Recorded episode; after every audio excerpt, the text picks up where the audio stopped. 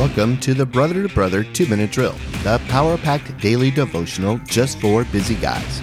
Today's passage in Ephesians continues to explain He who loves his wife loves himself. The question for today is Do you take care of yourself? Let's take a look at our scripture verses. Ephesians chapter 5 verses 29 through 30. For no one ever hated his own flesh, but nourishes and cherishes it, just as Christ does the church because we are members of His body. What do you do to take care of yourself? For me, as I am in my mid 50s, I need to be more attentive and aware of my physical and emotional health.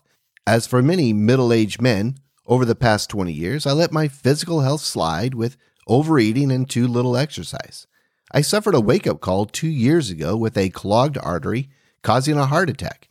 Since then, I've had to focus on my heart health weight control, and exercise. I've also struggled with varying emotions, maybe even depression, the past five years. I have had to be more aware of and attentive to those thoughts.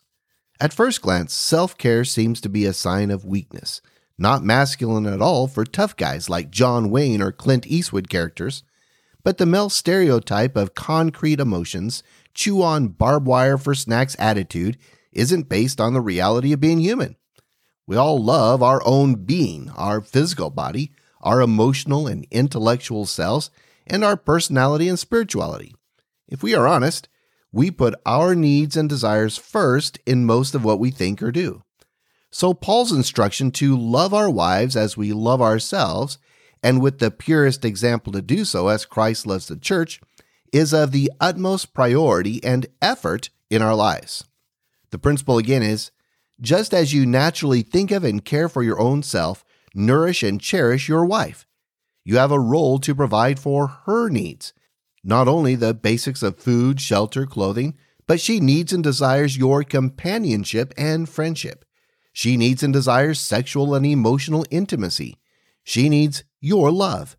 If you've read The Five Love Languages by Gary Chapman, you may recall you can fill her love tank each and every day through acts of service, quality time, physical touch, words of affirmation, and gifts.